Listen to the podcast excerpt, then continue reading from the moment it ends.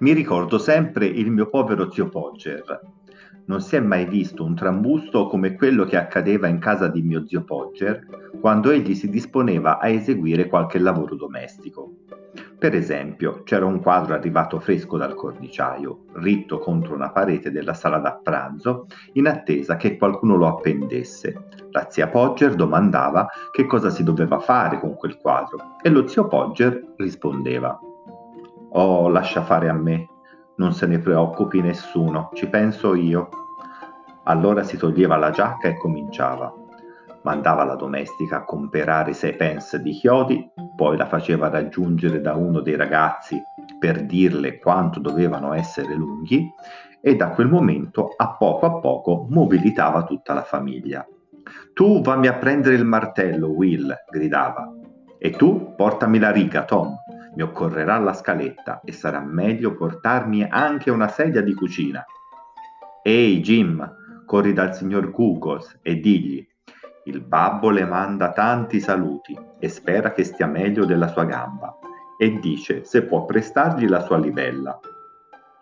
Tu, Maria, non te ne andare perché avrò bisogno di qualcuno che mi regga il lume e quando la ragazza ritorna bisognerà che esca di nuovo a prendere un pezzo di cordone da quadri. Tom, dov'è Tom? Tom, vieni qui, tu mi porgerai il quadro. Allora lo zio sollevava il quadro, se lo lasciava sfuggire di mano e il quadro usciva dalla cornice. Lui tentava di salvare il vetro e si tagliava un dito. Dopodiché si metteva a saltellare per la stanza alla ricerca del proprio fazzoletto. Non riusciva a trovare il fazzoletto perché era nella tasca della giacca che si era tolto e lui non sapeva dove l'aveva messa e tutta la famiglia doveva sospendere la ricerca degli utensili per mettersi alla caccia della giacca. Intanto lui continuava a girare come una mosca senza testa, ostacolando le ricerche. Insomma, non c'è proprio nessuno in tutta la casa che sappia dov'è la mia giacca. Non ho mai visto gente simile in vita mia, parola d'onore. Siete in sei e non riuscite a trovare la giacca che mi sono tolto appena cinque minuti fa. Roba da matti. In quel momento si alzava dalla seggiola su cui, frattanto, si era lasciato cadere e scopriva di essere stato seduto proprio sulla sua giacca. Ormai potete smettere di cercarla, gridava allora. L'ho trovata da solo, se aspettavo che me la trovaste voi altri, tanto valeva che mi rivolgessi al gatto. Quando poi si era sprecata una mezz'ora per medicargli il dito, si era provveduto un vetro nuovo e gli utensili, la scaletta, la seggiola e la candela erano stati portati in sala, lo zio Pogger faceva un altro tentativo, mentre tutta la famiglia, compresa la cameriera e la donna di fatica, gli formava attorno un semicerchio pronta ad aiutare. Due persone dovevano tenere ferma la sedia, un'altra doveva aiutarlo a salirci sopra e dargli una mano per stare in equilibrio, una quarta gli porgeva il chiodo, una quinta il martello, e lui prendeva il chiodo e lo lasciava cadere. Ecco, diceva in tono esulcerato, adesso se n'è andato il chiodo. Noi dovevamo inginocchiarci tutti per esplorare il pavimento e cercare il chiodo, mentre lo zio brontolava e domandava se lo avremmo costretto a stare lassù tutta la sera.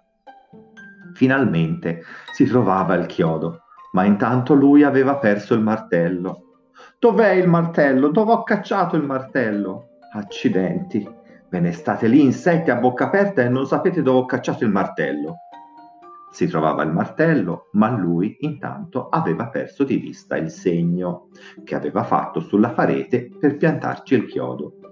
A uno a uno salivamo tutti accanto a lui, sulla sedia, per vedere se ci riusciva di trovarlo. Ognuno lo scopriva in un posto diverso e lo zio ci dava degli imbecilli e ci ordinava di scendere. Prendeva la riga, misurava da capo, constatava che il chiodo doveva distare dall'angolo la metà di 75 cm e 7 mm, tentava di fare il calcolo a memoria e andava fuori dai gangheri. Ognuno di noi tentava allora di fare lo stesso calcolo a memoria, ma tutti arrivavamo a un risultato diverso e ci deridevamo a vicenda. Nel trambusto generale ci si dimenticava il numero originario e lo zio Pogger doveva riprendere la misura.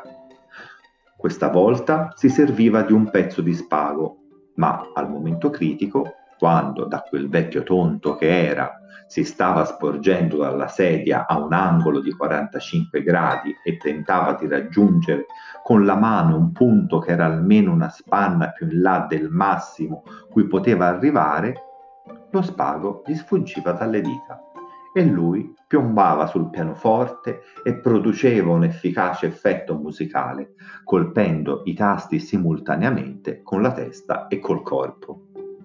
La zia Maria diceva che non poteva permettere ai bambini di rimanere ad ascoltare il linguaggio dello zio Pogger.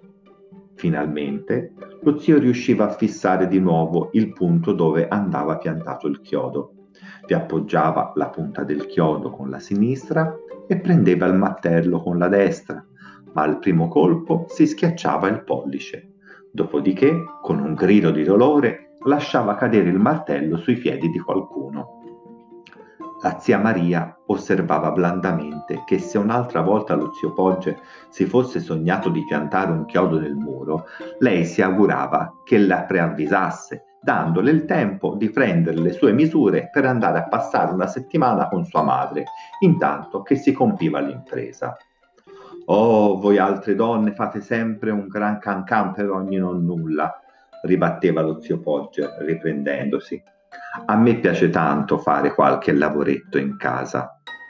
Poi compiva un altro tentativo e al secondo colpo il chiodo penetrava tutto intero nell'intonaco e la testa del martello gli andava dietro per metà, cosicché lo zio Pogger veniva proiettato contro il muro con una forza sufficiente ad appiattirgli il naso. Naturalmente dovevamo rimetterci alla ricerca della riga e dello spago, e lui faceva un altro buco. Verso la mezzanotte il quadro era attaccato, storto e mal sicuro, mentre la parete per qualche metro all'intorno aveva l'aria di essere stata grattata con un rastrello.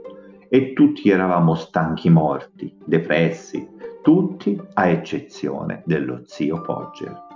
Ecco fatto, esclamava, saltando pesantemente dalla sedia sui calli della donna di fatica e osservando la devastazione compiuta con palese orgoglio. Diamine, tanti altri avrebbero chiamato un operaio per fare un lavoretto di questo genere.